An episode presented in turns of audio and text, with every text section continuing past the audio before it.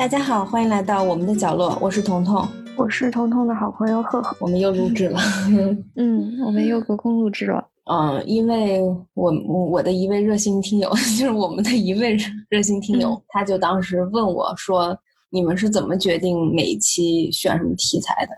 然后我说，我们真的就是随便聊天儿，想到什么就决定下周录什么的。哎，我们现在都能接到这种问题了。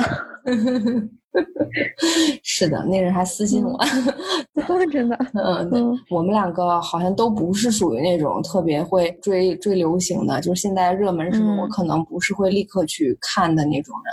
就很多热点话题，我都有点看不懂。但不知道为什么，我总会想到。就乱七八糟的，所以有的时候我跟赫赫我们俩聊聊着聊着，我们就会想到下周的主题。那就像这次也是，我们也是聊着聊着就定了的主题。其实我们这次选的这个话题是，应该是早在好像是乡村爱情前后吧？前后，对，我们谈到了家庭，然后谈到了婚姻，你就突然聊到说，哎，我们应该重新读一读这部这部小说，钱钟书先生的《围城》。这是你第几次看这本书的？我十几岁的时候，我感觉我就看过，但是没怎么看明白。当时就看一个热闹，我都没看出来这是一部讽刺小说，你知道吗？对 对。然后后面呃十十十九岁、二十岁又看了一次啊，但当时我会觉得它是可能讲爱情故事的那一部分比较多吧。就你记不记得，就是可能十几二十岁的时候看这本书，就是觉得婚姻就是围城。嗯。但是现在看起来觉得哇，人生就是围城啊，谁都是。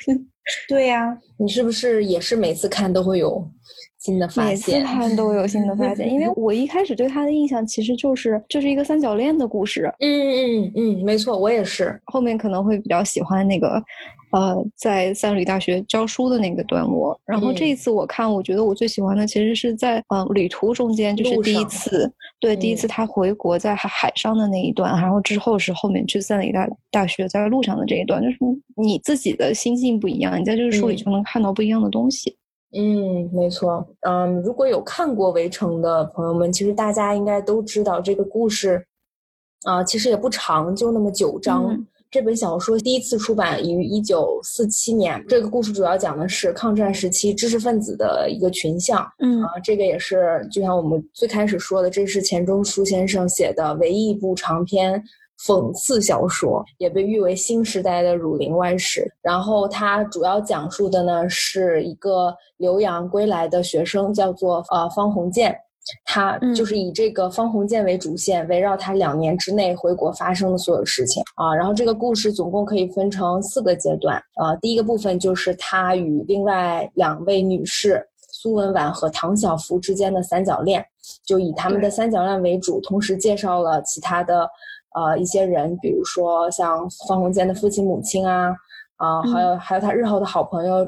赵新梅之类的。第二部分讲的是方鸿渐，等于是失恋的方鸿渐和失恋的赵新梅两人同时出发去湖南的三闾大学，在一路上这两个人发生的一些囧事。啊，同路的还有其他的几位。等于是他们日后的同事，对，嗯啊，然后第三个阶段呢是讲他们在三律大学的生活，主要是描写三律大学教职人员里面的那些明争暗斗啊，就这段是特别讽刺的一部分章节，嗯，然后最后一个阶段是讲述方鸿渐与孙柔嘉的婚姻故事，等于是他和其中这位教职人员之后订了婚，然后两个人回到上海，主要讲述他们。两个人以及两个家庭之间那些就是一地鸡毛的婚姻故事，所以可能我们这期节目会分为几集不等吧。因为这个故事就是看这样听起来感觉线索很简单，但是里面有太多精彩的人物、精彩的细节，然后我们什么都想说，所以 对对对，所以我们这一期应该就是先来讲一下第一第一阶段。我们称之它为爱情漩涡。方鸿渐从欧洲留学归来，在船上以及来到上海之后，再发生的这些故事。对，我们在聊的过程中，可能也会加上。聊聊电视剧，因为这部电视剧简直真的就是百分百还原了小说。嗯，而且这部剧的导演叫做黄蜀芹，她是一位女导演。当时是她脑海里面方鸿渐的不二人选就是陈道明，但是陈道明拒绝了，因为他觉得呃演这个角色有点稍微有那么一点有损形象。呃，然后这部电视剧里面还有其他好多我们现在都非常熟知的演员，就全是明星，全是明星啊！比如说饰演赵赵新梅的是英达啊，然后饰演这个后面方鸿渐的妻子孙柔嘉的是吕丽萍老师，嗯啊，然后最让我惊喜的是是葛大爷葛优大爷，他那个角色好像年纪年纪比其他人大很多。对，应该是四十多岁的一个人，但其实葛优当年只有二十多岁吧？真的吗？二三十，对对，但他演的特别到位。嗯嗯，对。然后那个演演苏文纨的。嗯，李媛媛老师我也很喜欢。哎，我说心里话，苏文纨这个角色，我读书的时候我我不太喜欢，但是我看了电视剧，我真的是一点都不讨厌。嗯，因为李媛媛她的气质特别好，特别好。嗯，而且就是就是太美了，你你你对这个女性，你对这个角色的那些缺点，一下子我都原谅了。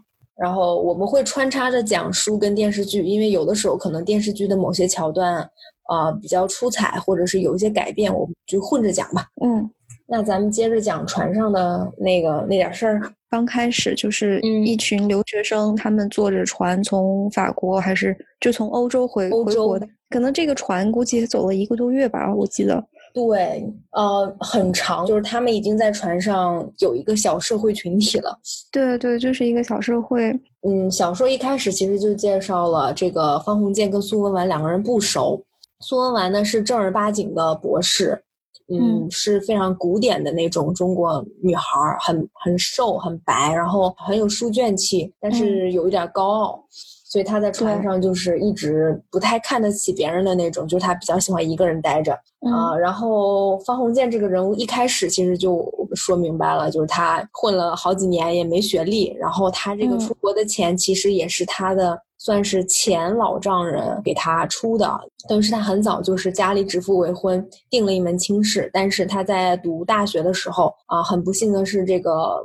他的等于是未婚妻吧，就去世了。但是其实方鸿渐内心是有一点开心的，因为他本来也不想跟人家结婚，所以他的前未婚妻家庭出了这笔钱，把这个女孩的嫁妆拿出来供他出国读书。嗯啊，然后他在欧洲周游列国呀，好几年，什么也没学，就什么学历也没有，去游学了，等于是对，去游学了，就是每个国家也待了好几个学校去学了，但是也正儿八经也没有学位。最后快回国之前，他家里催他了，说你不行，你得有个学位，所以他是花了钱去。买了一个假学位啊，这个叫克莱登大学。所以一开始你看，你发现他看到苏文纨就是一种有一点抗拒，有一点又敬又怕的感觉，像躲得远远的。嗯，其实这个这个设定是很重要的，就是他们两个人完全是两个不同的阶层，虽然看起来都是来自就是比较富裕的家庭，但是苏文纨家里面应该是应该算是新贵阶层。对对。他的父，他的父亲跟哥哥都是很有名望的人。但是方鸿渐，首先本身鸿渐不是上海人，他是据推断应该是无锡人。无锡人，对。嗯，然后他的父亲其实是一个乡绅，就是他们家肯定应该也是名门望族，但是他们家是清朝的名门望族。对他，他爸爸是前清的一个举人。对，虽然说听起来感觉家里也很丰厚，但是可能跟苏文玩家的那种条件比起来，就是感觉是落后了很多，完全不处在同一个时代。但是我猜测啊，包括其实电视剧里面，就是当然选了陈道明老师，非常的英俊潇洒，哎呀，那个风流倜傥，穿着那个衣服啊，头发梳的 油光锃亮的，他应该是一个还挺不长相应该是挺不错的一个男士。应该是因为洪建其实。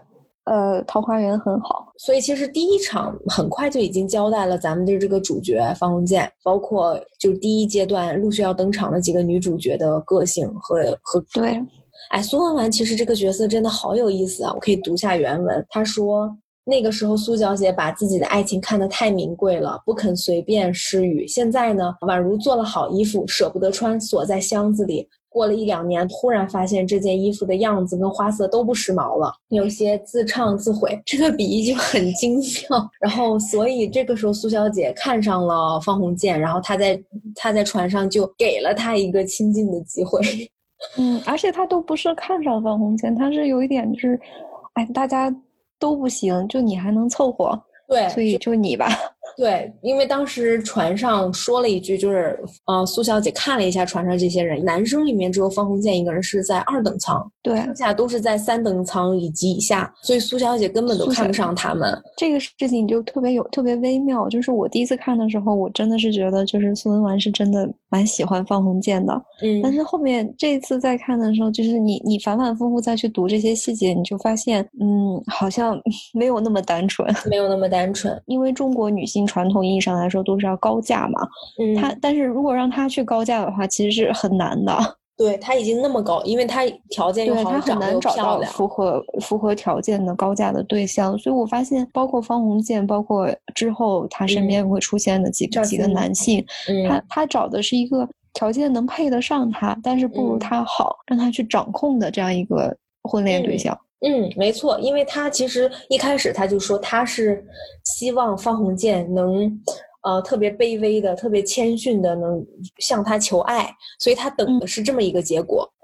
呃，但结果，嗯，从船上一开始就发现方鸿渐只是跟他很草率的打了个招呼，然后方鸿渐直接转向另外一个女士，对，呃，鲍小姐，鲍小姐，对，鲍是鲍鱼的鲍，然后鲍小姐是一个南洋人，她是一个混血，非常的性感热辣，然后当时她一登场就是穿着很少，穿的像洋人那样。类似比基尼那样的衣服，对对，出来，他一个人在那躺着，之后方鸿渐一下子眼神就飘到了包小姐那里去，给她前后去献殷勤，给她点烟啊什么的。你就看到苏小姐在旁边很生气，就就在心里咒骂，就是第一个三角恋出现了。那这个鲍小姐她也很有意思，她是有未婚夫的，而且她主动提的哟。对对，他他一直在提这件事情。他的未婚夫是一个医生，是这个医生送他来啊留学。然后鲍小姐也是学医的。洪建跟鲍小姐短暂的好过，然后又因为各种误会吧，就是又分开了。啊，我我这次觉得我还有一个地方我觉得很逗，就是这个船上真的是个小社会。就是当天当鲍小姐跟方鸿渐发生了关系以后的第二天，他们那个船上的华人清洁人员还去威胁他说啊，我我你看我你看我找到了什么。嘛，找到了三根那个别针别头发的，他说啊，你看我找到什么？所以这两个人一下慌了，还给他塞了很多钱，就是一次次塞钱，想堵住这个人的嘴，让我想到了那个唐顿庄园，就是楼上的人跟楼下的人在这个船上也是一模一样的。你看高阶级和他们低低阶级下面的下人，他们是有种很微妙的关系的，就是你别以为你跟他在一起怎么样，我们都知道，我们打扫卫生的可都知道。我这次看，我觉得啊，特别像唐顿庄园里面这个事情，其实。是贯穿始终的，就是你看，在这个第一部分，在船上，其实是这个清洁工等于说是他破坏了红建和呃鲍小姐之间的这段短暂的恋情。嗯，然后你再对你再想想，第四部分其实是他们家那个老妈子，老妈子对，嗯，破坏了洪建的婚姻。对。因为，因为就是红箭，就是以红箭代为代表的这些呃年轻的主人公，我们看起来觉得他们因为其实从头到尾都挺倒霉的，然后工作也不好找，甚至待遇也不好。但是你仔细想一想，他们真的是。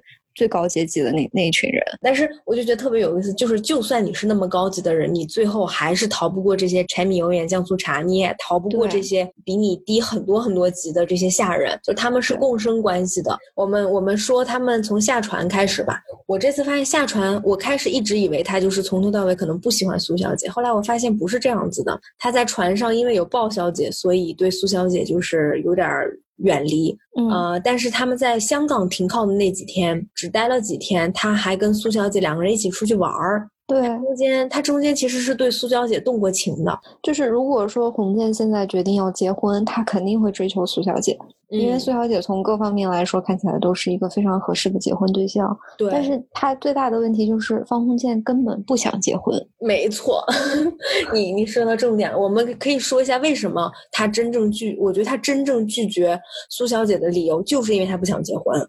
就是包括他未婚妻死了，他还在心里面暗自高兴，他特别开心，我终于不用结婚了。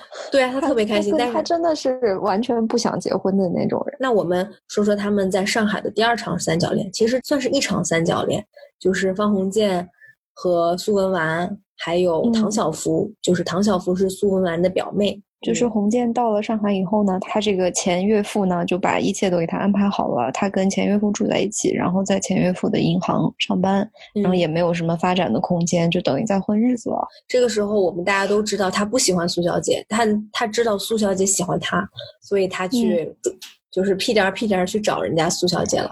对你发没发现，他其实就是他虽然不想结婚，但他随时都想谈恋爱。没错，嗯，然后也就是在这个时候，他去一趟一趟的去找苏文纨，他发现了苏文纨的表妹。一个真真正正的女孩子，可爱的女孩子。这个事情也也特别精妙，就是他去找苏小姐啊，嗯，苏小姐给他安排了，等于是一个鸿门宴。这个表妹在，然后苏小姐对他也不冷不热的，因为因为这个苏小姐知道了洪建之前还有一个未婚妻这件事情，嗯，她也知道洪建现在住在前岳父家里面，而且而且在这个见面的这个时候呢，赵新梅也在。嗯，没错，赵新梅登多年的追求者，对电视剧中由这个英达饰演的，也算是风流倜傥啊，就比较敞亮、比较开朗的这么一个人，跟方鸿渐的那种阴阴郁郁的不太一样。嗯，而且新梅其实跟苏小姐是。等于说是同一个阶层，就是而且新梅在那个年代是美国回来的留学生嘛，所以等于说是条件要比洪建要高很很多个阶级。对，而且新梅是正儿八经的有文凭，并且其实后面有说新梅的这些人，这所有人里面，赵新梅的英文是最好的。所以其实赵新梅一登场，你你大概就知道她是一个很优秀的人。她跟苏小姐是青梅竹马，门当户对。对她，她可能给她说她喜欢苏小姐，应该有十几年的 时间了。十几年了，对，嗯，那苏小姐不可能不知道，她就是拿新梅当个备胎。苏小姐就很妙啊，这一点，她那场鸿门宴就是两个男人和一个不不太相关，就那场那场戏真太棒了。苏小姐是把两个她以为的她的两个追求者放在一起，她是想让他们两个争风吃醋，然后自己作为这个中间来主持这个平衡。在张新梅那边看来，就是她的现在的敌人就是这个方鸿渐，因为她已经听苏小姐逼逼叨逼逼叨方鸿渐很久了。但是后面大家也心照不宣，知道了其实方鸿渐那个学历估计也是有水分的，所以当时赵梅赵新梅也就是一直攻击啊方鸿渐的学历问题各方面的。可是方鸿渐在那个那顿饭里面，他一是不想介入这个。三角恋里面，另外一方面，他的眼睛直勾勾的盯着对面的唐小福，他心里就不停的感叹啊，这才是个女孩子。他说，唐小姐眼睛并不顶大，可是灵活温柔，衬得许多女人的大眼睛指向政治家讲的大话，大而无当。还有那种他他头发没烫，眉毛不捏，口红也没有擦，似乎安心遵守天生的限制，不要弥补造化的缺陷。对，他就你你发现没？那个方鸿方鸿渐喜欢这种就是很清纯、很漂亮、很年轻的女孩子，就觉得这帮女孩子不要化任何妆，就本身就好好看。他就他喜欢特别有活力的那种女孩。对，而且他后面还说，他说他真的是一个这个摩登社会的罕见物，一个真正的女孩子。他说，因为许多都市的女。孩已经装模作样的成为早熟的大人，可是就算不得孩子。可是很多女孩子又是那种无性别的孩子，又不算女人，她就觉得，嗯，唐小姐是又就是一个少女的感觉。所以那那顿饭特别有意思，就这四个人各怀鬼胎。对，然后这个这段时间啊，就是洪建呢会会去看苏小姐，然后。借口看苏小姐的同时，跟这个唐小姐接触。冯建和唐小姐是互相知道，他们俩在，他们俩基本上在书里面是通通过通信来，嗯，等于说是在恋爱了。然后在剧里面就会表现的更直接，就是他们俩真的去约会了。嗯，但是基本上很多时候这种约会的时候，苏小姐都是在场的，而且苏小姐以为洪建是在跟她谈恋爱。对，然后但苏小姐她也没闲着，她在这些过程当中呢，她第一次是让洪建认识了赵新梅，就是她的一个多年的追求者，嗯，然后她又让洪建认识了曹元朗，就是也是一个 苏小姐的追求潜在选手。对，我觉得能解释他们这一段乱七八糟的关系最好的就是那那次请吃饭。方鸿渐先是去约了唐小福，说：“哎，我们明天晚上一起吃饭吧，我请你跟你表姐一起吃。”然后唐小姐答应下来。后面他转头又去跟苏小姐说：“明天我们一起吃饭吧。”苏小姐说：“哎，好啊，就我们两个嘛。”他说：“啊，我没有，我还邀请了你表妹。”然后苏小姐当时就特别不开心，就拉着个脸说：“啊，好。”结果第二天白天，苏小姐就打电话给方鸿渐说。我身体不舒服，我去不了了。就那你跟唐小姐两个人去吧。然后结果方鸿渐说啊，好，你你不去，那苏小那唐小姐来嘛。然然后说完他就后悔，心想：哎呀，我应该先问问他身体好不好。洪建说：那我明天去看看你。哦，然后苏小姐还啊不用，没事儿，没那么严重，你不用来了。那我们明天见啊。对对对对。然后与此同时，马上苏小姐就打电话给唐小姐说：啊，我晚上不去了，那个你们去吧。然后唐小姐说：哎，那不行，那我也不去了。然后苏小姐说：啊，那你就告赶快告诉洪建吧。唐小姐说：可是我没有他的电话呀。苏小姐说：我给你他家电话，你打给他，你要告诉他你不去哦。就我都能想象他一个人在家里面不停的走来走去，不停的踱步，想：哎呀，不行，我不能让他们俩见面，但是我又不能打电话说，就一个人在那算计。然后最后，当然这一点我觉得唐小姐特别可爱，说你非得让我不去，那我偏要去。结果他就当天去了。嗯，其实也算是给方鸿渐一个面子，不然方鸿渐一个人不好丢脸。其实鸿渐看这两个女孩子看得很准，就是唐小芙就是一个真正的小女孩，对，嗯，然后苏小姐就是一个。嗯，心心眼儿挺多的政治家，天女人是天生的政治家，比如苏小姐哦，真的对，包包括你说她是政治家，我觉得啊，钱老先生写的特别逗的一点就是他特别喜欢让呃赵方两人斗法比武抢自己，但是他又担心交战的太猛烈，此时就分胜负，两人只剩一人，那自己身边就不热闹了，就是等于是其实他有一个后宫。对他有后宫，他得让这些人斗斗到最后的胜利者，角斗士胜利者就是能得到自己，就是宫斗剧里面说的雨露均沾嘛。对对对对，苏小姐就是做到雨露均沾，包括后面她还当着大家的面开始夸草原狼，就是她觉得这两个人的斗志不勇猛的时候，她又把草原狼给搬搬进来了，说别呀，你们继续，我这还有一个，你们而且是这样，就是新梅从来没见过草原狼，她是把草原狼专门介绍给洪建的。嗯，而且好像是我记得应该是他发现，就是红建开始不接新梅的茬了，就是每次红建和新梅见见面的时候啊，新梅就是唰唰唰对着红建发大招，然后红建呢，他因为喜欢这个唐小姐了，他就不接不接新梅的茬，他就是你发大招，我就你就你就捅我吧，我没事我就流点血嘛。嗯，然后这个苏 小姐觉得红建这咋没啥斗志了呢？他就又给红建介绍了曹元朗。对啊。但是你，我觉得特别妙的一点就是，当时第一次见到曹元朗，方鸿渐就是对曹元朗这个人外外表的描述是淡淡的几笔，就大概你知道这个人长得就一般。但是曹你你大概从那个描述，你发现方鸿渐根本都没把这个曹元朗放在心上。但是后面当一切都结束了，当最后。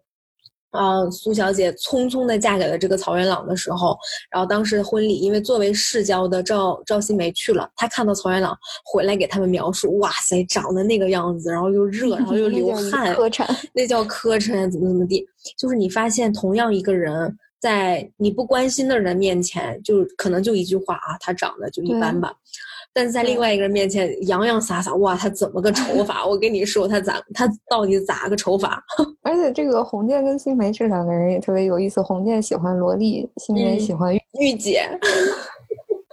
对，而且后面你发现，啊，红建喜欢的都是萝莉这个这个特特特点，就喜欢小女孩。但是后面赵新梅喜欢的其他女人都像，都跟苏文纨特别像。对，然后不过新梅最后好像跟一个萝莉结婚了。对，也是一个家世很好的，呃，门当户对的一个小姑娘结婚，但是一样，婚姻跟爱情是两回事。我觉得这个书上这本书告诉我们其中一个道理，就是你喜欢的人和你嫁的人永远可能不是一个。对，然后这一段其实我觉得。我记得我以前读《围城》的时候，印象最深的就是这个第一部分。主要这次我重新读这个第一部分，发现的比较多的是钱老先生特别幽默的呃文笔。嗯，这个文字真的非常非常的精妙，而且这个事情你不读原文你是感受不到的。感受不到。对，第一部分他还介绍了其他几个人，给人印象也挺深的几个人，就是他们的朋友，是赵新梅的朋友，一个是叫那个什么董斜川。说他特别会古诗，嗯，然后另外一个是那个朱慎明啊，等于是新梅白给洪建的鸿门宴。对对，嗯，哎，那那其实那场戏也很精彩，就是嗯，新梅是希望拿这两个朋友大家联合起来去对付方鸿渐，让方鸿渐出丑，结果没想到方鸿渐确实出了丑，吐的满地都是，可是赢得了苏小姐的。我放心，就苏小姐觉得她特别可怜，觉得你们三个大男人欺负她算什么？对，而且新梅的那个朋友其实也喜欢苏小姐。对，好像是是那个哲学家的。对对，喝牛奶的那个，就是眼镜掉了，眼镜掉在牛奶里面。我啊，还有个特别逗的是他。不是眼镜掉在牛奶里面，嗯，就很很出丑嘛。结果后面他当他发现方鸿渐吐的满地都是的时候，他特别开心。他说：“哇，太好了，没有人记得我那个牛奶那个事儿了。”这个心理真的很微妙啊。但是我们平时出丑的时候，确实是用这种心理来安慰自己的。对啊，我我当时我就想说，如果我是那个掉牛奶的，我看到有个人吐的满地都是，那我好开心啊！我就 哇塞，这顿饭没人记得我那个牛奶的事儿了。对对对对，哦对，就就真的写的很棒啊啊！然后第一第一部分最后一个结尾啊，等于是串出了一件事情，就是赵新梅为了当时是其实是为了支开方鸿渐，他向那个。湖南的三律大学推荐了 推荐了他当时的情敌方鸿渐，就是希望能把方鸿渐调走，这样的话他就能跟苏小姐双宿双飞了。结果是这个苏小姐谁也没跟，所以后面慢慢引出来了，反而这个方鸿渐跟赵新梅两个人成为了知己。嗯，其实就是这个三角恋等于说是失败了嘛。苏小姐在月光下和红建私聊的时候，然后可能是终于向红建表白了。嗯，然后红建呢，这个也也是不争气是吧？不争气，真的是亲了苏小苏小姐一口，然后这下就后悔了，就觉得自己玩大了。嗯，然后他就就跟苏小姐就说清楚了，我不喜欢你，我喜欢的是你的表妹。嗯，等于说是瞒着苏小姐，瞒着唐小福的。嗯，这这两件事情终于。见光了，苏小姐一气之下就把洪建的这些黑历史，包括这个鲍小姐，包括她曾经订过婚的这些黑历史，全都告诉唐小姐。嗯，还有她的假文凭，然后两个人可能就是因为误解加上冲动就分手了。就我觉得这虽然是这部讽刺小说，感觉是没有什么真正的爱情，但是看到那一段还挺琼瑶的。嗯，当时如果但凡方鸿渐说呃对不起啊怎么样，可能软下来。也许唐小姐心一软，就说：“我原谅你，你再跟我说说，我想听听你的版本。”因为唐小姐话说的很坚决。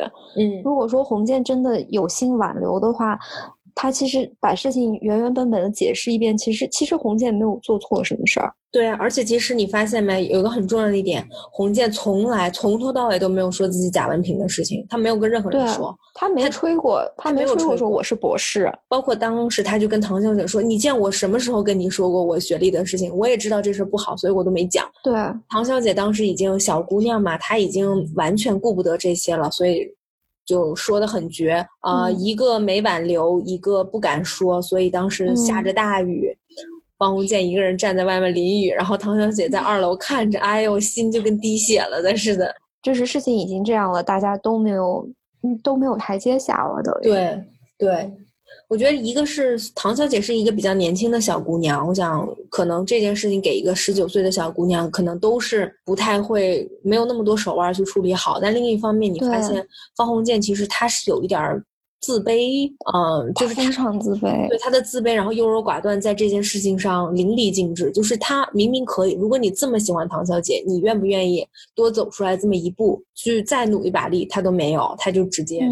没有做任何的。他的这个自卑，可能一方面是就是他确实这个假文凭这件事情不光彩，另外一方面可能也真的有你觉得会有阶级差距的这我觉得一定方面原因吗？我觉得一定有呃，我觉得他可能觉得这么漂亮一个女孩儿，我我没有能力把你保护在手里，我可能你会有自卑感吧？对啊，因为你别看他俩就谈恋爱打的挺火热的，但是洪建也没有考虑过要跟唐小姐结婚啊这些事情。没有，我觉得他只是想跟这个唐小姐轰轰。烈烈的谈个恋爱，但是如果两个人一旦到了一定年龄，要面临谈婚论嫁，方鸿渐可能该逃还是会逃的。但是这段三角恋吧，这一部分就是鸿渐从头到尾做的非常的不光彩，等于两个女孩都有点被他骗了。对，然后他也自己犹犹豫豫拎不清楚，但是真的到这个洪建跟唐小芙分手的这一段的时候，你看这些误会一层一层加深，然后两个人都在互相伤害，然后都很痛苦，这个这个情感还是非常的真挚，你还是会替他惋惜。没错，我觉得这个是全剧唯一一个真正的罗曼史，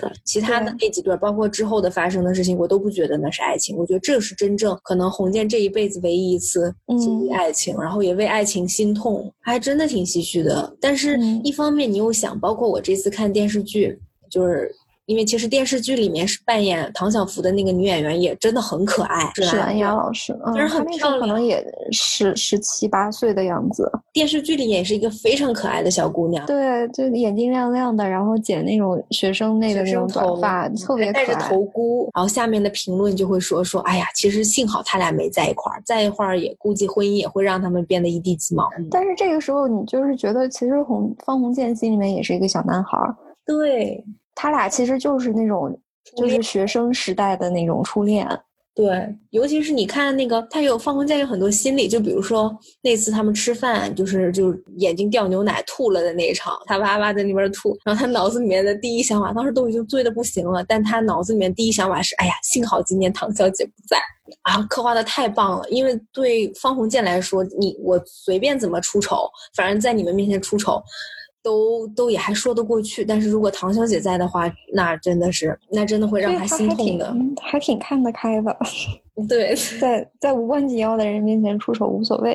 嗯，我觉得他其实有一点钝感力，你不觉得吗？他有的时候虽然觉得这个人。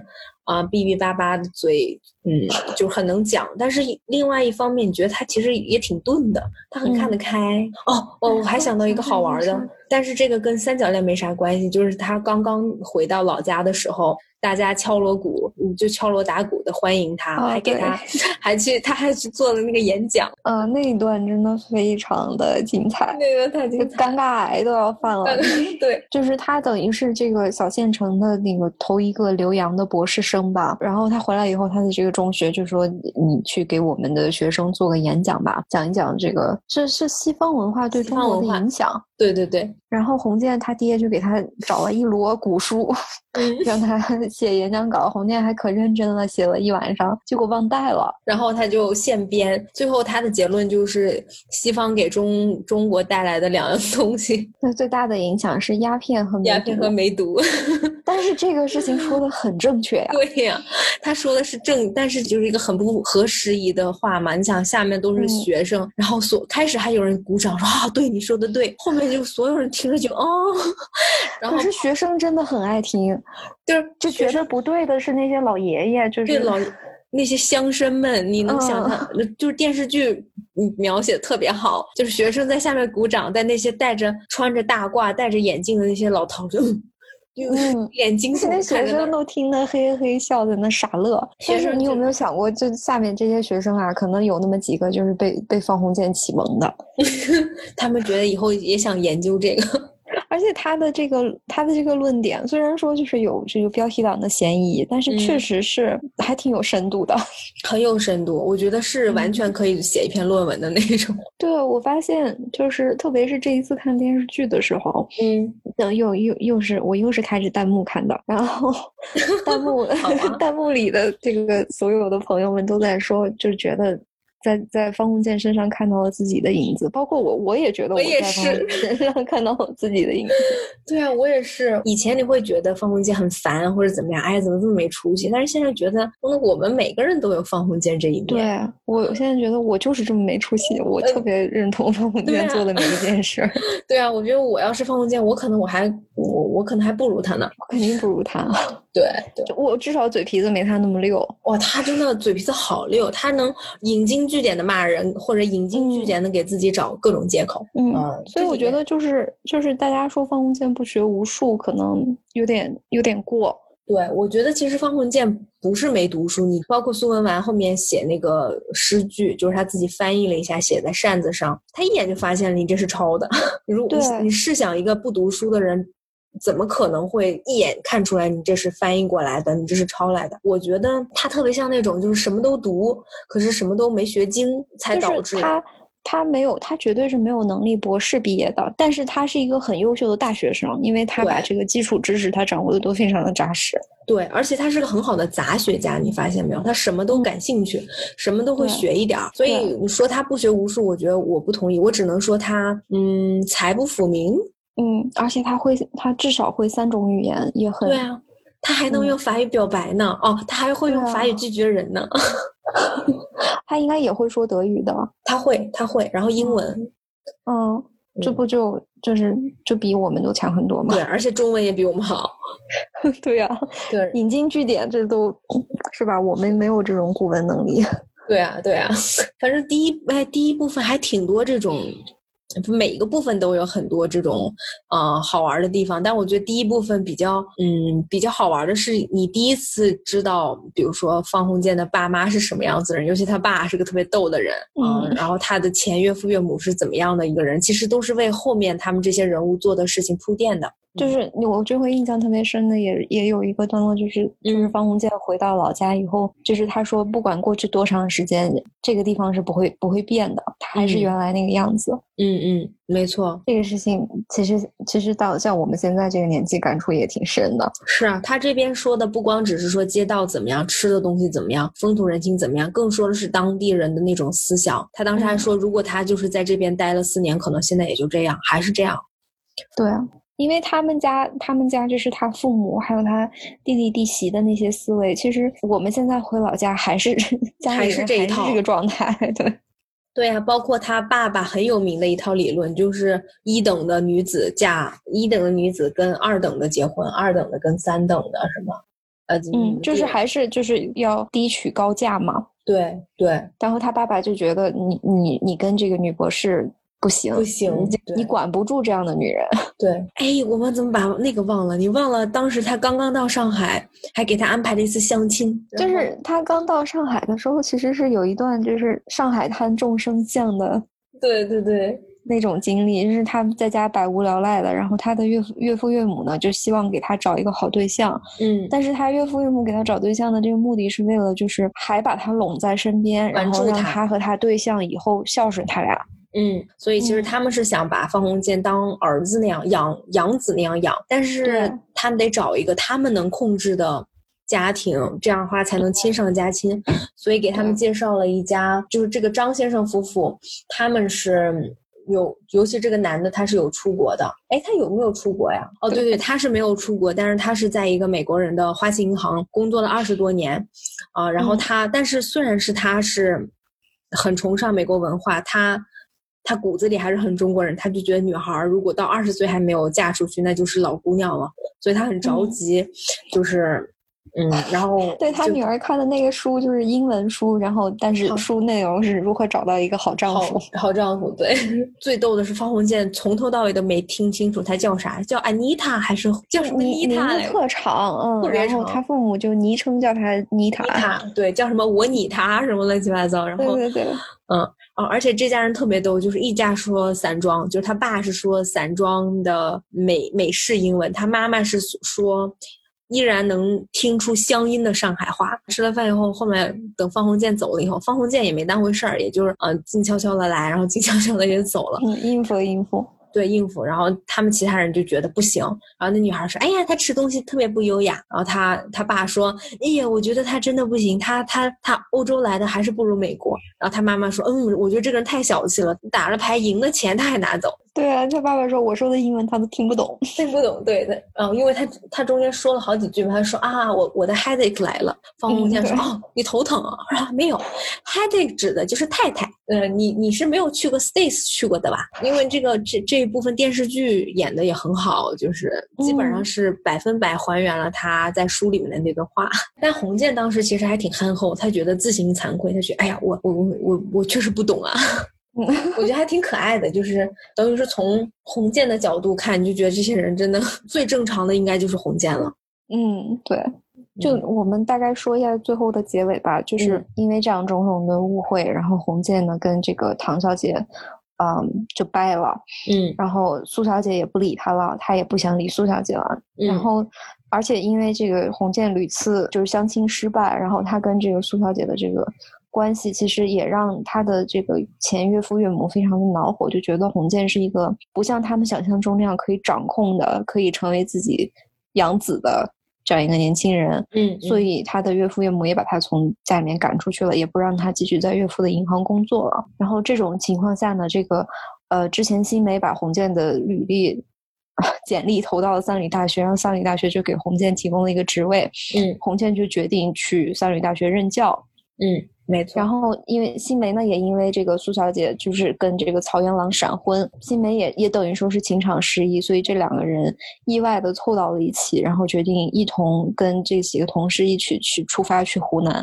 嗯，这也就是引出了我们的第二部分呀，我们取名叫做《人在囧途》。其实《人在囧途》这一章也比较短，书里面只有第五章这么一章，但是非常非常的精彩。我们应该就分到下一集去细聊吧。嗯。我们下一集见，下一集见。